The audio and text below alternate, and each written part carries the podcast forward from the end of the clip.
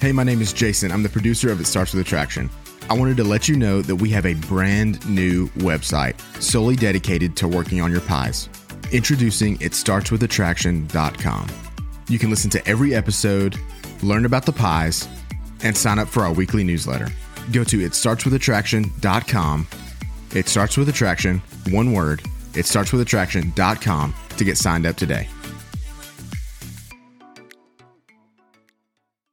This week on It Starts With Attraction. I love talking about emotions, but there are many people out there who are not so keen on it.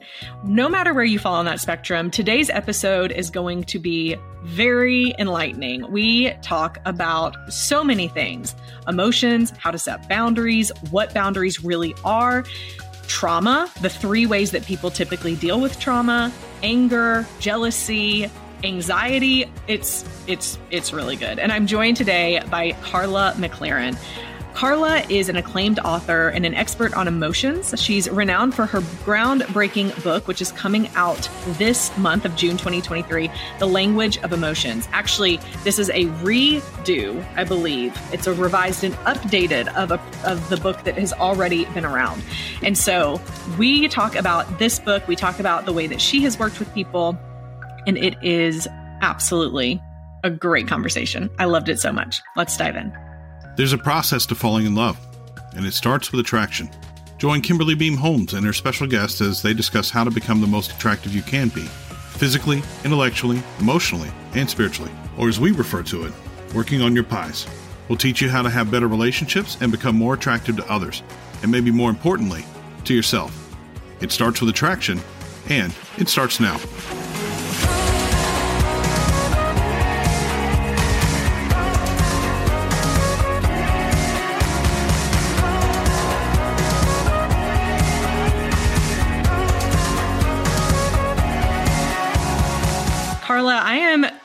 Excited to be speaking with you today and to talk about this new book that you having out that you have coming out, The Language of Emotions. Thank you so much for joining me.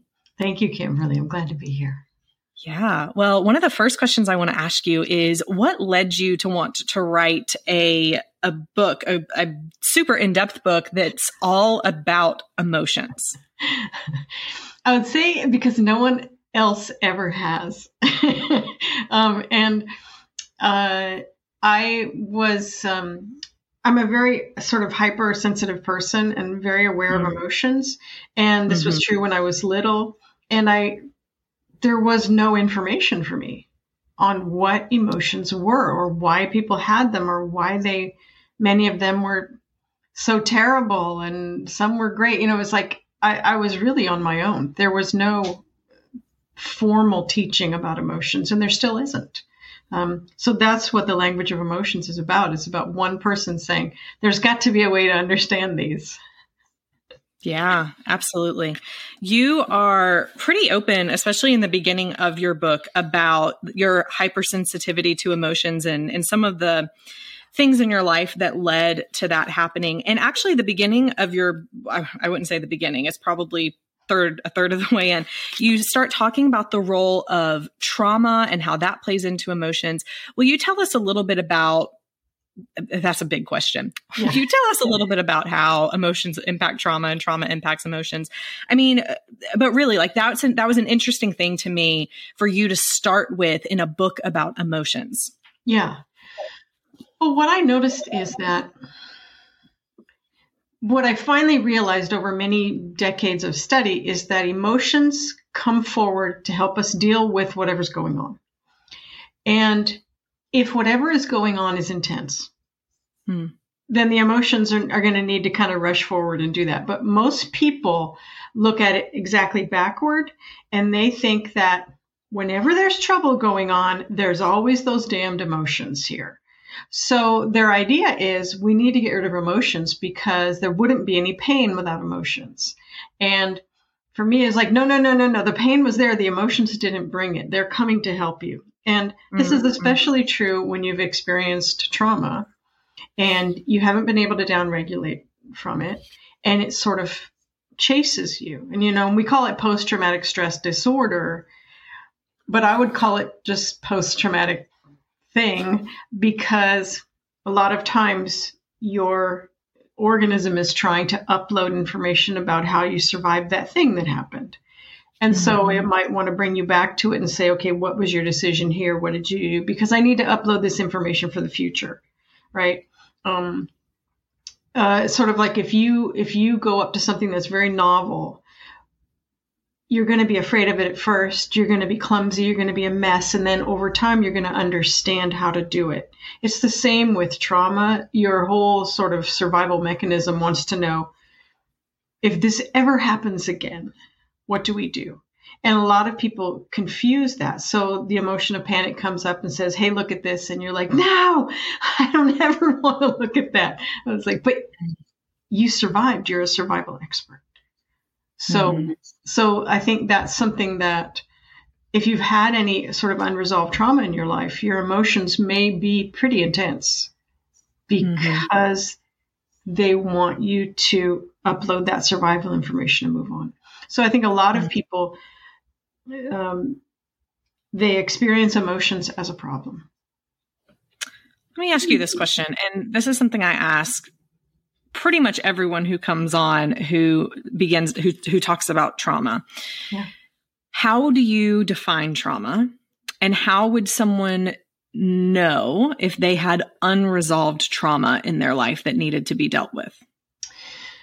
I I would talk about potentially traumatizing situations because not everybody is traumatized by the same thing right? Mm-hmm. So you wouldn't say, okay, this was a trauma, like a trauma was a noun. Rather, it's our engagement with what's happening. So I would say it's whatever overwhelms your capacity to engage. Um, and that can be anything. For some people, trauma is dental work, right? For some people, being hit in their house is normal. It's not a trauma, right? Mm. They just get used to it.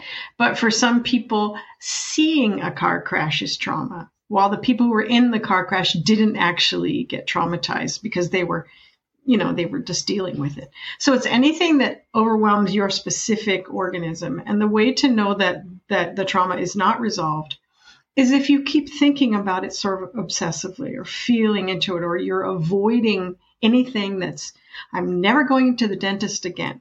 That's not going to be good you know, that's not a good life decision, right? So it's if you you cannot find your resilience because you know, we are a very resilient species. We were built to heal. And mm-hmm. so it is people can heal from any kind of trauma, no matter how hard or how long it goes on, people can heal from it. They can become resilient. So you will know if you have not regained your resilience around something.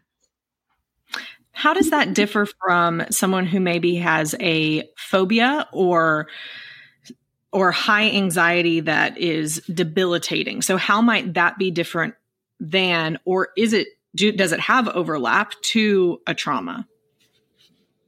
I think phobias are more of a of a neurological um, um, event rather than. I mean, you can develop a phobia about uh, specific things based on I don't like that thing. For instance, um, I didn't really know how to cook fish when I was younger, and I would I'll oftentimes get the wrong fish, and I would have food poisoning. So oh, wow. for about ten years, I couldn't go anywhere near fish. I was like, and it wasn't a phobia as much as yeah, fish are bad. so I finally learned how to deal with that, right? But there's certain things where you know your whole organism's like, yeah, we don't want fish fish is not good. We've, you know, we've done the da- the data collection. Fish is not good, right? But sometimes like a phobia of um, uh, spiders or something, right? Just uh, ha- having really intense reactions. It could just be something's gone on with you, and generally, they the cognitive behavioral therapy does help with that, where you just learn to sort of retrain your your mind. It's like it's a spider. It's just over there doing its spider thing, right? It's not it's not coming for me, right? So it's sort of like retraining retraining yourself. Yeah. Yeah. Yeah. When I was one of the reasons I asked this question is when I was young, probably first, second, but definitely third grade. I had a phobia of thunderstorms and, and tornadoes. And the and I don't rem- I can't really tell you where it came from, but there was something that happened around 6 or 7 years old. Well, it was when my mom my mom's mom died and I saw the depression and grief that my mom went through and I began to relate that to losing my parents. And so I began to be super anxious and scared mm-hmm. about anything that might kill them or separate me from them. Yeah. And so when there was a tornado watch at school, for example, like in 3rd grade, I would like went into a panic attack, had to be with my parents because the thought of not being with them and something happening yeah. was too much for me to bear.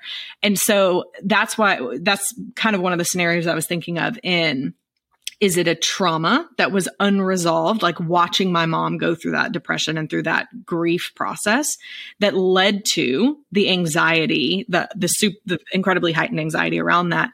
Yeah. Um, and could that be, could that have been, I mean, of course, now it's resolved, but could have that been resolved if I had gone down a road then of dealing with that?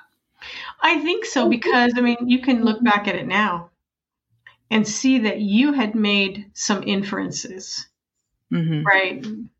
Grandma dies, mm-hmm. mom can't, you know, mom is des- desolated by it. If mm-hmm. mom dies, right? So you, you know, you saw that there was trouble and you were trying to protect yourself, right? Yeah. It's just you were little and right. your inferences were not you know they were not fully mature exactly. yeah yeah and I think I think had you worked on it then, a sensitive person could have helped you. You know, a sensitive therapist or something could have helped you understand what that phobia was standing in for. Sure. Yeah, trying to control the world as a child. Yeah. yeah. Right. Yeah.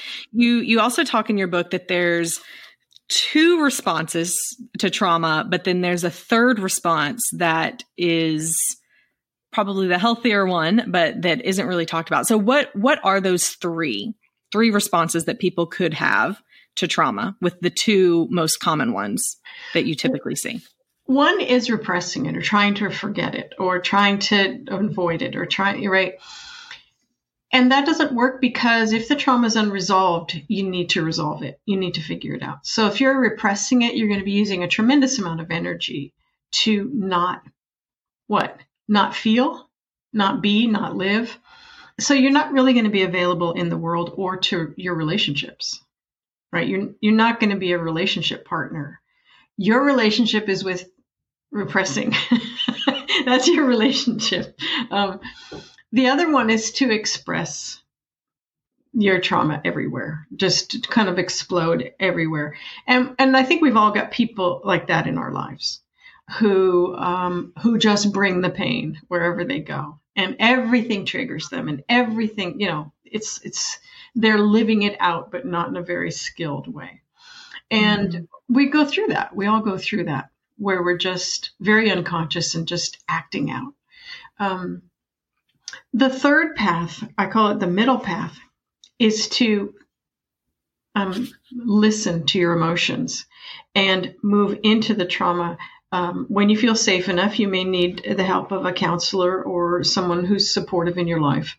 But to turn toward it with your skills intact and figure out what what is trying what is trying to be healed here rather than I refuse to look at it or I'm you know I'm a, I'm a living statue to it right everybody must make obeisances to my trauma and um, uh, I like that middle path better because it goes somewhere good. Whereas the other two, they tend to keep you trapped.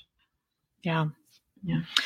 You mm-hmm. speak in the book about how emotions will play out or are likely to play out when someone does try and take that middle path to resolve their trauma and work through it. What are the emotions that te- that people will typically encounter?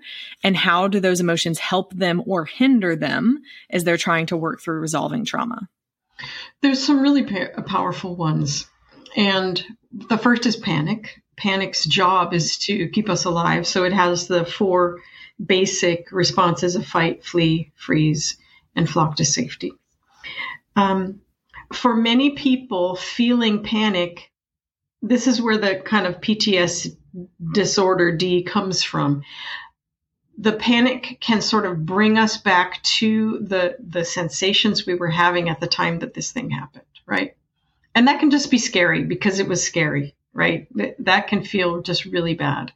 And so if people don't understand that, that's the time they may run. Yeah.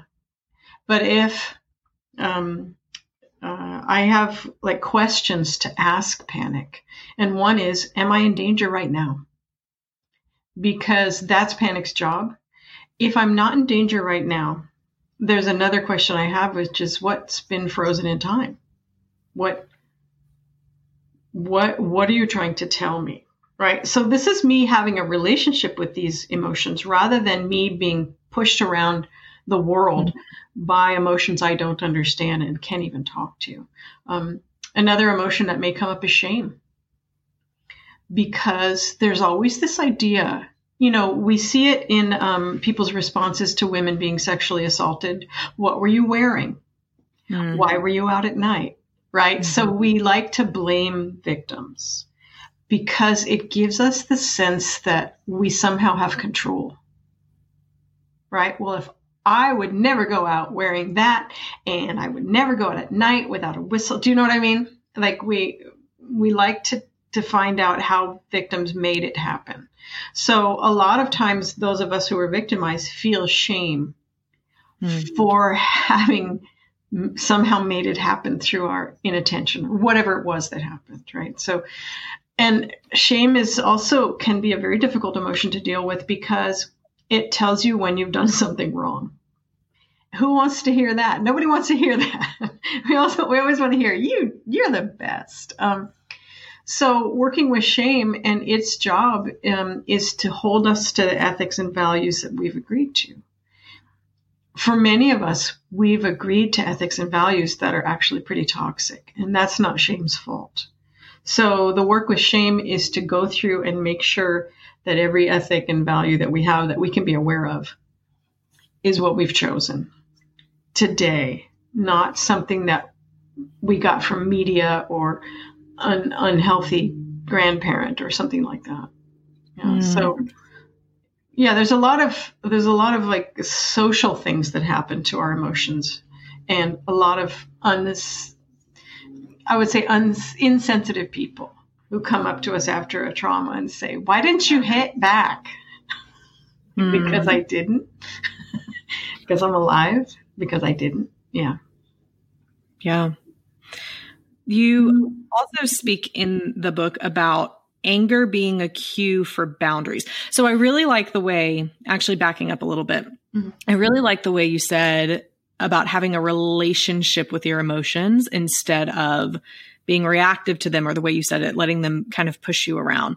Yeah. And and so in general, I would like to expand upon that thought. But one of the things that stuck out to me and, and reminded me that that was in the book when you said that was this thought of anger being this signal that maybe you, you you should finish the sentence because you wrote it but there, but anger being a, a signal for something to change within us Yes. Anger, I noticed, is always about boundaries. Whenever people are feeling angry, there's a boundary that's been crossed somehow. And mm-hmm. how we set boundaries is up to our skill set. But since most of us don't even know what anger is there for, our skill set is goofy to say the least, right? Um, and there's also this problem that we're talking about with repressing and expressing. So if you do something that crosses a boundary, you're late and you didn't tell me, and I'm waiting at a restaurant for you. Um, I should be feeling some anger because there's a boundary of politeness that you've crossed. I don't know what's happened to you. I don't know. Maybe you're stuck in traffic. Maybe you left your phone at home. It could be anything, but I'm just feeling this way. If you come late and don't say anything to me, you know, you're 10, 15 minutes late, you're like, hey, how are you? And you don't apologize. I'm going to be a little miffed, right? And so if I repress that and I, I'm like, oh, it's great to see you, right? And I don't say anything about it because I don't have any anger skills. I don't know how to set boundaries. Then the next, you're going I'm going to teach you that it's okay to be late and not tell me what's going on. I'm going to mm. teach you to be an insensitive person. So I'm doing you a disservice. Now, if I come at you and I overexpress my anger, like why do you think that I have all day to wait around for your ass to get here? Do you know what I mean? Like yeah. Then I'm breaking your boundaries. I'm hurting you. I'm mm-hmm. I'm acting with a kind of violence. So both of those are not good ways to work with anger, but it's what most people know. Mm-hmm. Either you yell or you silence yourself. There's no middle ground. And there is a middle ground, which is to set a boundary, right? To let you know what has happened in a way that maintains our relationship. And this is something that you'll see in any close relationship is people don't have anger skills. They can hurt each other for no good reason right? So I can say, I can ask you a question first is like, were we supposed to meet at two? Right. And then I give you a chance to say what happened, right? Instead of, you are so insensitive. Sure. this is why, right? Um, to just stay in the moment with anger and set boundaries, making sure that a boundary needs to be set because I may have heard two and you heard 215. Mm-hmm. I don't know until I connect with you, and anger helps me connect with you. Yeah. Define boundary. There are so many t- different types of boundaries that mm-hmm. there's behavioral ones. You know, um, we we don't. What is it? We don't open our mouths when we're chewing. I break that one a lot. Um, and um, the other one might be um, uh, you know, this one is a much more intimate one, which is when I am, um, when I'm feeling vulnerable with you, it's important that you stop and listen. Mm-hmm right? Instead of saying, toughen up or toughen up, buttercup. That's not what I want to hear. So um, there's, you know, boundaries around countries. There's boundaries around your house. There's boundaries with your clothing. Um, you know, there's, there's touch boundaries. Don't touch my body, that sort of thing. There's all kinds of different boundaries and they're different for every person. But that's mm-hmm. one of the things about relationship is we learn each other's boundaries and yeah. we learn how to respect them. Do you think a another term that could be used to define boundaries is expectations. So, my expectations of how we will be in relationship with each other. Yes. No matter what that, and then it changes on who the relationship is with a coworker, a spouse, a parent, a friend.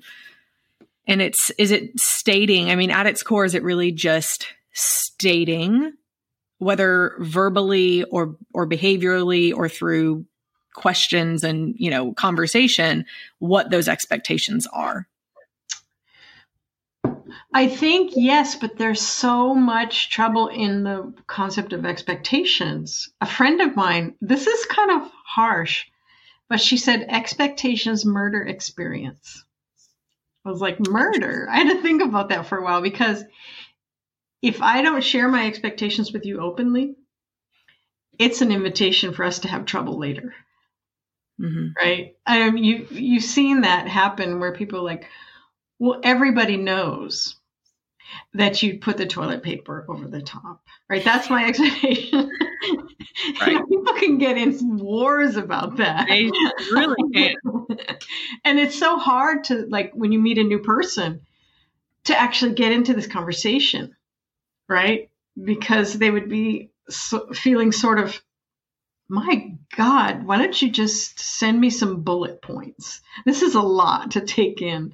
But eventually, you know, we do transfer all this information to each other about what works for us and what doesn't.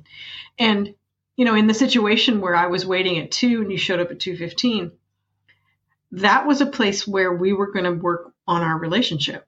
If mm-hmm. I have relationship skills and I know how to set a boundary that's yeah. welcoming to you. Yeah.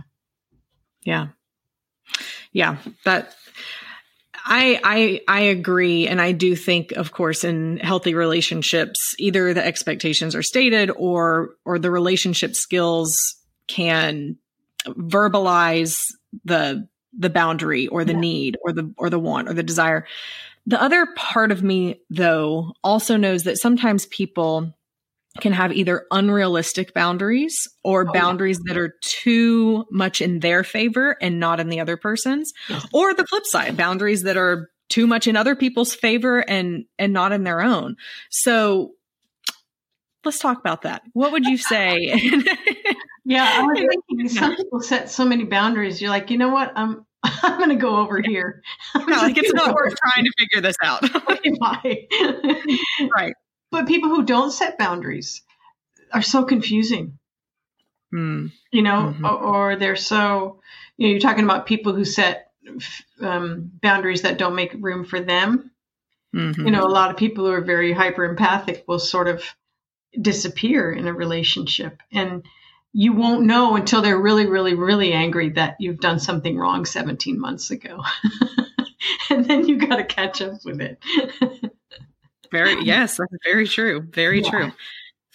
So how can people work on that? How can they work on being on having those difficult conversations or, or even if they're not actually that difficult in reality, just mm. a, you know, like the conversation of someone shows up late and you're getting irritated by it, yeah. but choosing not to address it, like you said, is just going to leave it open to happen again in the future. So what is a healthy way to for people who are scared to do that. They have reservations for whatever reason to get bold enough to be able to state their expectations. Well, I think we all have experiences of stating our expectations and having someone come for us, right? We've all had the experience of that not working at all. So, mm-hmm. in each of the que- in each of the emotions, I have a question to ask that focuses on what the emotion came to do. And the questions for anger are what do I value? And what needs to be protected and restored? So that question, what do I value? Can stop that sort of reactive fighter, you know, runaway behavior. And so, in terms of I value that we were going to have lunch together, I value you, I value my time, I value your time, I value our relation, right?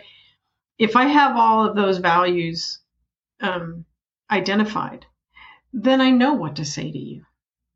But if I'm just sort of going on this heat of anger that I've never seen anybody use well and I don't even know what I'm doing, then I'm going to do one of those. I'm going to explode at you or I'm going to run away.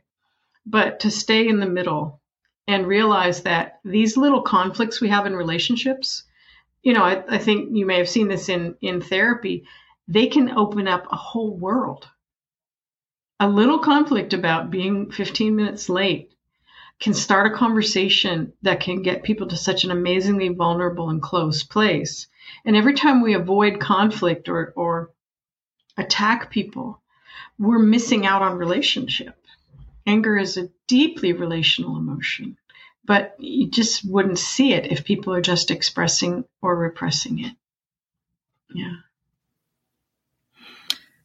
What about people who struggle to identify their emotions? So they bury them deep, don't take the time to really sit with it, and kind of end up in that reactive cycle. Like, how can we how can we pause and learn to identify emotions better? Well, this is the cool part. There's been a lot of re, um, research over the last 10 years about emotional vocabulary. And it has been found a number of times that just having a larger emotional vocabulary.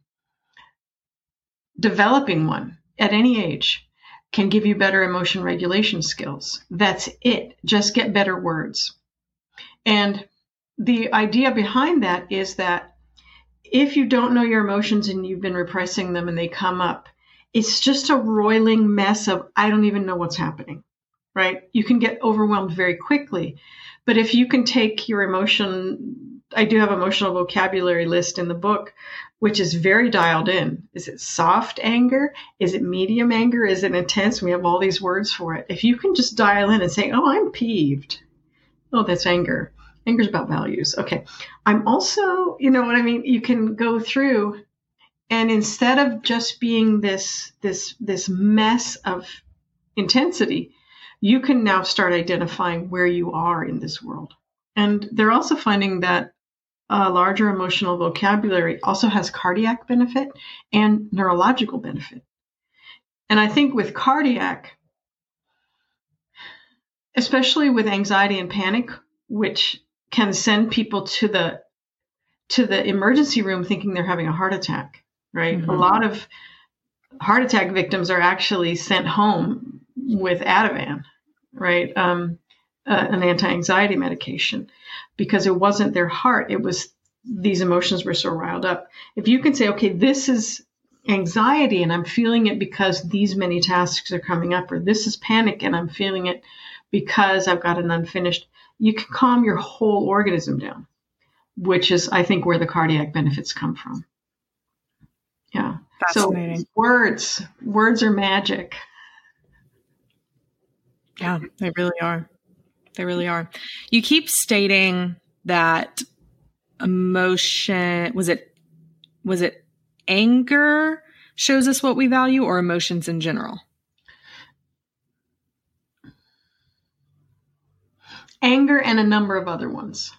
Okay. Jealousy and envy are huge on what okay. we value and what's important to us. Yeah. Can we walk through some scenarios of how a person might have one of those emotions and then how they could stop and identify the value that's underneath. Yeah. Let's do it. Let's do it. Let's start with let's start with jealousy. Jealousy um, and its friend envy. Jealousy mm-hmm. is the emotion that helps us both identify and maintain our love relationships. The problem here in this world in this world, in this time, is that we tend not to bring our jealousy out as we're choosing our relationships. We do it afterward, right? So we get into relationships because, oh, you're so beautiful. Oh, you're so athletic. Oh, I have these, but you don't really check who the person is in their mm-hmm. deep self. Are they loyal, right? Mm-hmm. And a lot of times we get into relationships that we really haven't checked out appropriately, and, and jealousy would have helped us do that and we're kind of stuck. We've moved in. We are now with this person and they are not loyal. And our jealousy may come up in a really high level because we're actually in danger, right? If this relationship goes sour or, or it goes south, we're in danger of losing our position in the world, um, losing our home, losing, right, losing our close relationships. So jealousy is a very important emotion. But because we've been taught to hate it, jealousy and envy are probably the most hated emotions, although everybody hates emotions. But envy is even one of the seven deadly sins in the Catholic tradition, right? So a human emotion is a sin in that tradition. So we tend not to work with jealousy at all. The questions for jealousy are what kinds of intimacy do I desire and want to offer? because ha- it has to be about what you're giving, not just what you're getting. And the second is what betrayals must be recognized and healed. Hmm. That's jealousy's job, is to maintain your love relationships, I- including with your parents and family. Right? Yeah. So not just, yeah. What mm-hmm. about, let's talk about how jealousy, eh, and let's talk about jealousy in social media. So, what about someone who I'll just talk about me. What if we, you know, I'm on Instagram and I see this girl who just has an amazing body and I get jealous that I don't look like her or can do what she does. Maybe she lives in a house that I wish that I lived in. So how does that relate to the love relationship, you know, significance and wanting to, to maintain that in this, in that scenario? Well, I think that wanting of what another person has is envy. Right? Envy and jealousy are very close. You'll usually feel them both at the same time because I call them the sociological emotions. Their job is to keep us well positioned in our social world, right? Mm-hmm. Well resourced, um, well recognized, right? They keep us safe. So I call Instagram Envy Town. right? And, and and as I go through Instagram, I'm like, oh, you're trying to. The thing about, you know, I know a number of people who are very very active on Instagram and Facebook. I know what their inner lives are like. Yeah. And I know when they're posting is when they're feeling just shitty about themselves. right? Mm. Just horrified about themselves. And mm. they've spent a long time getting that lighting right. And their their inner lives are a mess. You don't see people taking pictures of themselves on Instagram if their inner life is whole. You just don't see it, right? They don't do selfies. Um, so, I mean, that's that's a part. It's like we're being drawn towards something that is a fully external, externalized, pretend world, mm-hmm. when the real internal world is is is roiling with up, you know, despair. So, so yeah, I've got some people I know. The more they're posting, you know, I know that I need to check in with them. Say, hey, how you doing? What's going on with your mom? You know what I mean? It's like I know it's a call for help, but it's so funny that we, you know, it's it's being presented to us as like I'm looking good. You know, look at my waistline, my friends. This yeah. is how you make your life work. And uh, yeah, right, yeah. So how does that pull out?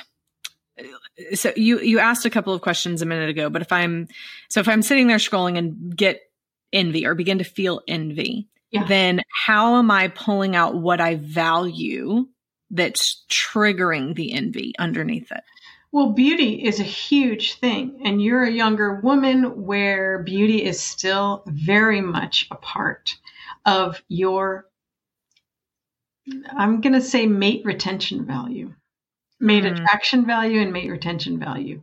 Um, beauty mm-hmm. is power. Mm. Beauty's power for women, we don't have a lot of power.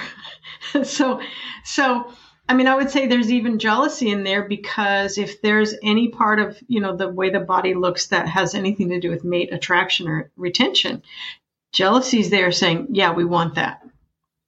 We want that." And I think that can be so difficult for people who don't have the option to be attractive.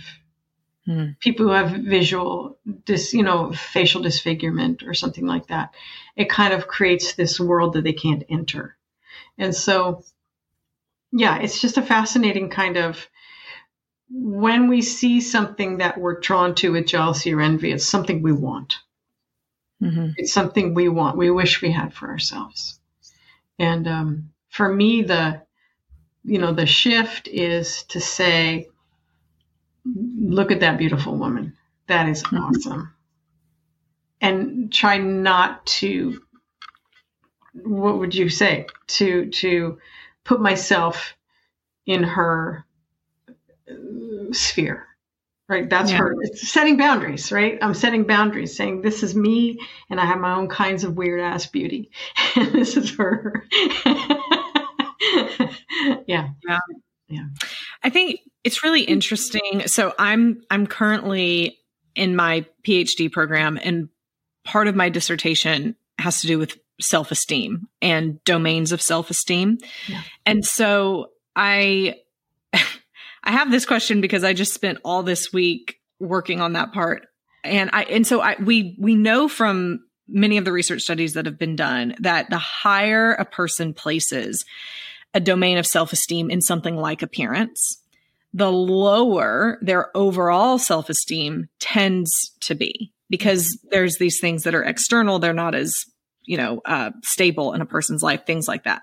Yeah. But then there's the other part of it, which you brought up, which is this biological part, like the mating, mate retention for a woman and and different things like that it, it's kind of a different mechanism in us but there's this part of us that wants certain things because biologically that's a little bit of how we're wired. And so i don't i don't know that i have a question i think it's just more of a, a something i'm noticing in this conversation is so yes like there are these things that are organically going to come up within us that may not also be the best even though we're you know, evolutionarily or whatever, biologically primed to think or want those things, it doesn't necessarily mean it's what's best or healthy for us to focus on in the long term.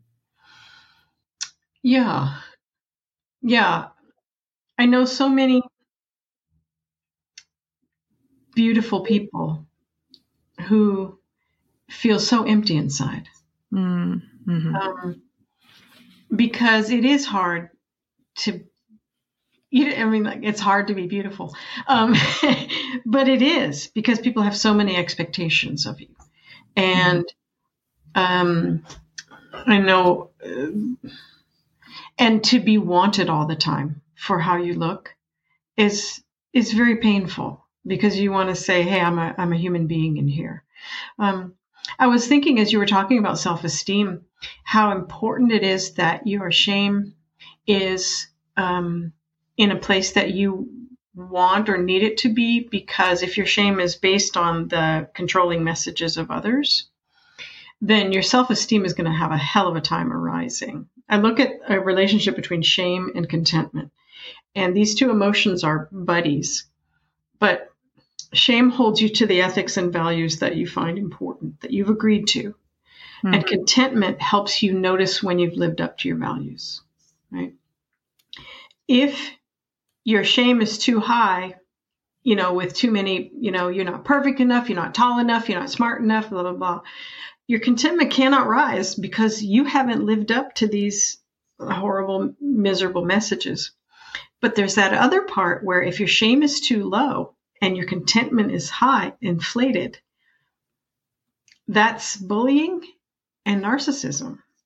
So having shame and contentment come into a balance with each other to be, you know, um, two sides of a scale is so important. So when people don't feel a lot of contentment or a good self image, they look at things to try to make themselves feel happier about themselves rather than looking at what's pulling them down.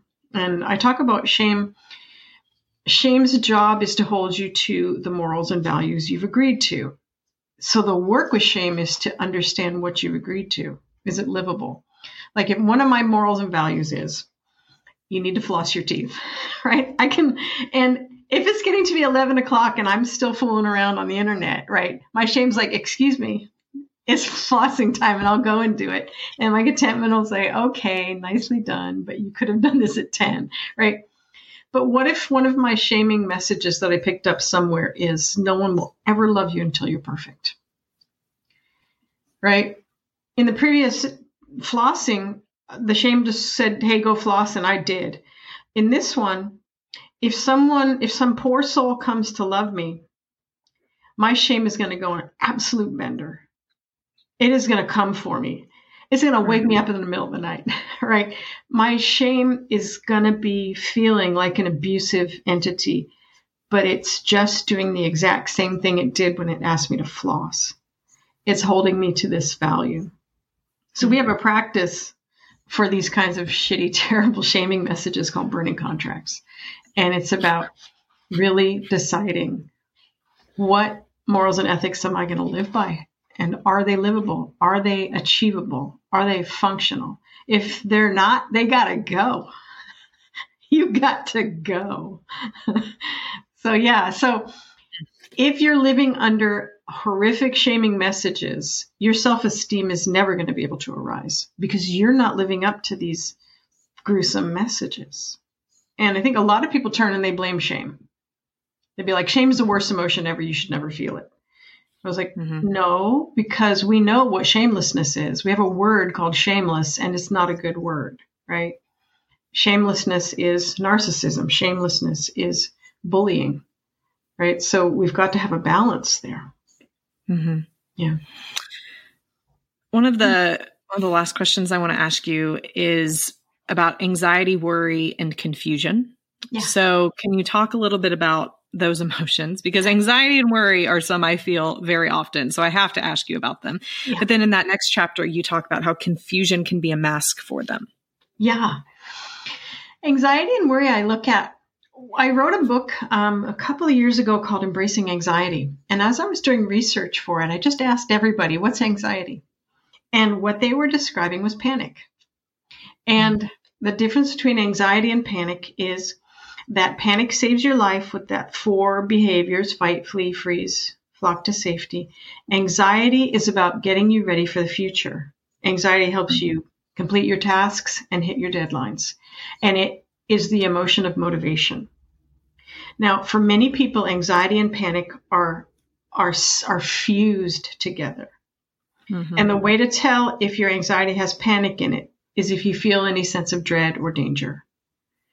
then so looking at these like these are two different emotions they have two different jobs but why have they come together in this moment and it could be you've got some tasks or deadlines coming up that would really affect your social standing at work right if you don't hit that deadline you know it could be it could be a you're walking the plank at work right it, it could be that there is danger to your life but for a lot of people, these two emotions coming together become sort of habitual, right? And so panic isn't a bad emotion. It's be- it's beautiful. But um, if you find yourself looking to the future and feeling, because anxiety is a future emotion, if you find yourself looking to the future and feeling mostly dread or danger, that's important to check it out. Is there dread or danger there? Is there something dangerous coming up? Or is there a danger to your social standing or your job or you know your your self image if you don't produce um, so that's anxiety and worry and i would think i would say worry is a lot of times there's dread and danger and worry right so it's probably panic is there trying to help um, confusion is a wonderful emotion that comes up when there's too much coming at you too many mm-hmm. decisions to make, too much going on, and you, it's sort of an enforced rest.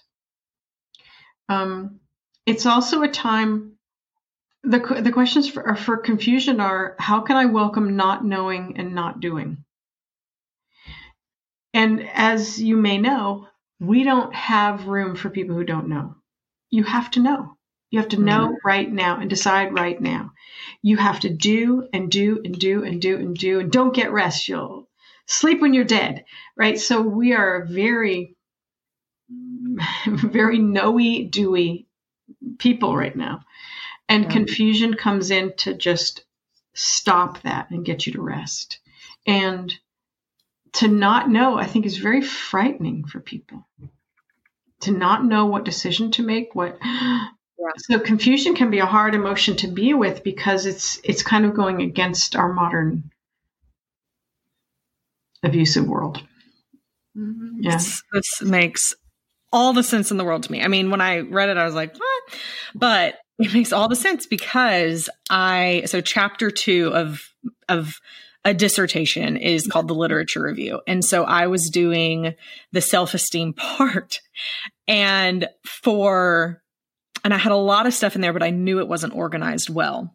And then my chair gave me back the edits and I knew I had to redo it. And I kept saying, I'm so confused. Yeah. Like I feel like I cannot even think about this. And every time I tried to think about it, it was like I hit a wall, brain mm-hmm. fog. I, there was no clarity around it, but I did have a lot of anxiety about I have to get this done. I, you know, by this time. And if it's not, then, you know, all of these things associated with panic. And so it's so fascinating to me that confusion is kind of like the body's survival response yeah. to to being overwhelmed by it. And maybe I should listen to it as opposed to trying to just push through and push harder. That's really fascinating.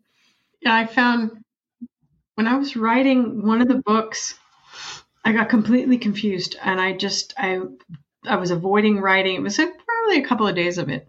And finally, I just went to the, I was doing all kinds of tasks that were not related to the thing I was confused about, right? I was still active because that's one thing. And I went and just lay down on the couch and I was like, I'm confused. And I sort of let everything float around and I was there, didn't read, mm-hmm. I did nothing. I knew nothing. And I was there for about five minutes and I went, oh shit, chapter two. There's something wrong in chapter two. But I was so busy trying to, I know when you're doing a dissertation, you're just so busy trying to finish it. Like yes. you're this train of finishing. You cannot stop. And I stopped and I realized, oh my God, there was a fatal flaw in chapter two that was like my anxiety could see it coming up, right? And the confusion was trying to stop me and say, stop it. You need to go back to not knowing and hmm. wait for the information to come. Like nobody wants to know that is a fatal flaw in chapter two, but my confusion knew. That's fascinating. yeah. And I fixed it. Yay. Yeah. Fascinating. Good, good, good for you, Karla. For chapter two. That's right. For being sensitive to it and listening. Well, Karla, I have loved this conversation. Where can people find you? Where can they get the book, The Language of Emotions, that's coming out this month, June 2023? Tell us yeah. more about that. Well, they can find me at my website, karlamclaren.com, and there is a free emotional vocabulary list there that is now in eight languages because people keep coming and saying, Do you want it in uh, Polish? I'm like, Yes, I do. So it's yeah. there if you'd like to start developing your emotional vocabulary, which is magic. Um, I'm also at empathyacademy.org, which is my online learning site. And you can come every month and take workshops or courses and get with your emotions. I love it. That's fantastic work. Well, thank you so much for our conversation today, Karla. I know that the listeners are going to absolutely love it as much and hopefully as much as I did. Thank you so much, Kimberly. Here are my three key takeaways of how this conversation can help us to become the best that we can be physically, intellectually, emotionally, and spiritually. First, I love thinking about emotions as something to have a relationship with and not something to just let us be pushed around by, not something to be reactive toward, but something to be proactive in understanding and helping them guide our decisions and, and why we feel the way that we feel. So even just that change in perspective, I hope you take that into your day to day or your week this week. And when you begin to feel anger, anxiety, envy, whatever it might be, that instead of reacting to it, you take a step back and you take a deep breath and you ask yourself, what is this emotion telling me? And maybe what is this emotion telling me about something that I value? That's my first takeaway for you. My second one is I also love the the statement, the encouragement to lovingly state our expectations. This is something that can be very difficult to do in a variety of circumstances, in a work relationship, in a marriage relationship, even with kids. Probably with kids, we're the most likely to state our expectations. But a question I would have is Are you doing it in such a way that is loving? And is helpful to the continuation of the relationship. And that is my big takeaway from that conversation. We we mentioned it in passing, but really thinking about the boundaries or the expectations being something that helps to make the relationship better. Not just something that we're doing because we're wanting to get what we want or we're wanting to kowtow to what someone else wants, but what can make the relationship long like the long thinking about the longevity and health span of the relationship. As we as i typically think about longevity and health span for myself it's important to think about that for our relationships as well. My third key takeaway for this episode is remembering and realizing that maybe some of our values, like if we place a lot of our value in appearance or in financial success, they may actually be leading us to not have the best quality of life overall. And this relates to an episode that I did about self esteem and diving into the domains of self esteem that I would encourage you to go and listen to. We'll link it to, into the show notes as well. Because when we put our value in those things, it actually can be detrimental to our overall self esteem, our health, our relationships, and several other things over time. And so balancing that of what do I value that's leading to me, leading me to have some of these emotions I have, and maybe should I think about changing the things that I value, which is a much deeper conversation. Maybe we'll dive into on a future episode. If you love today's episode, please leave a review and share it with a friend. That's the best way to support this podcast. Until next week, stay strong.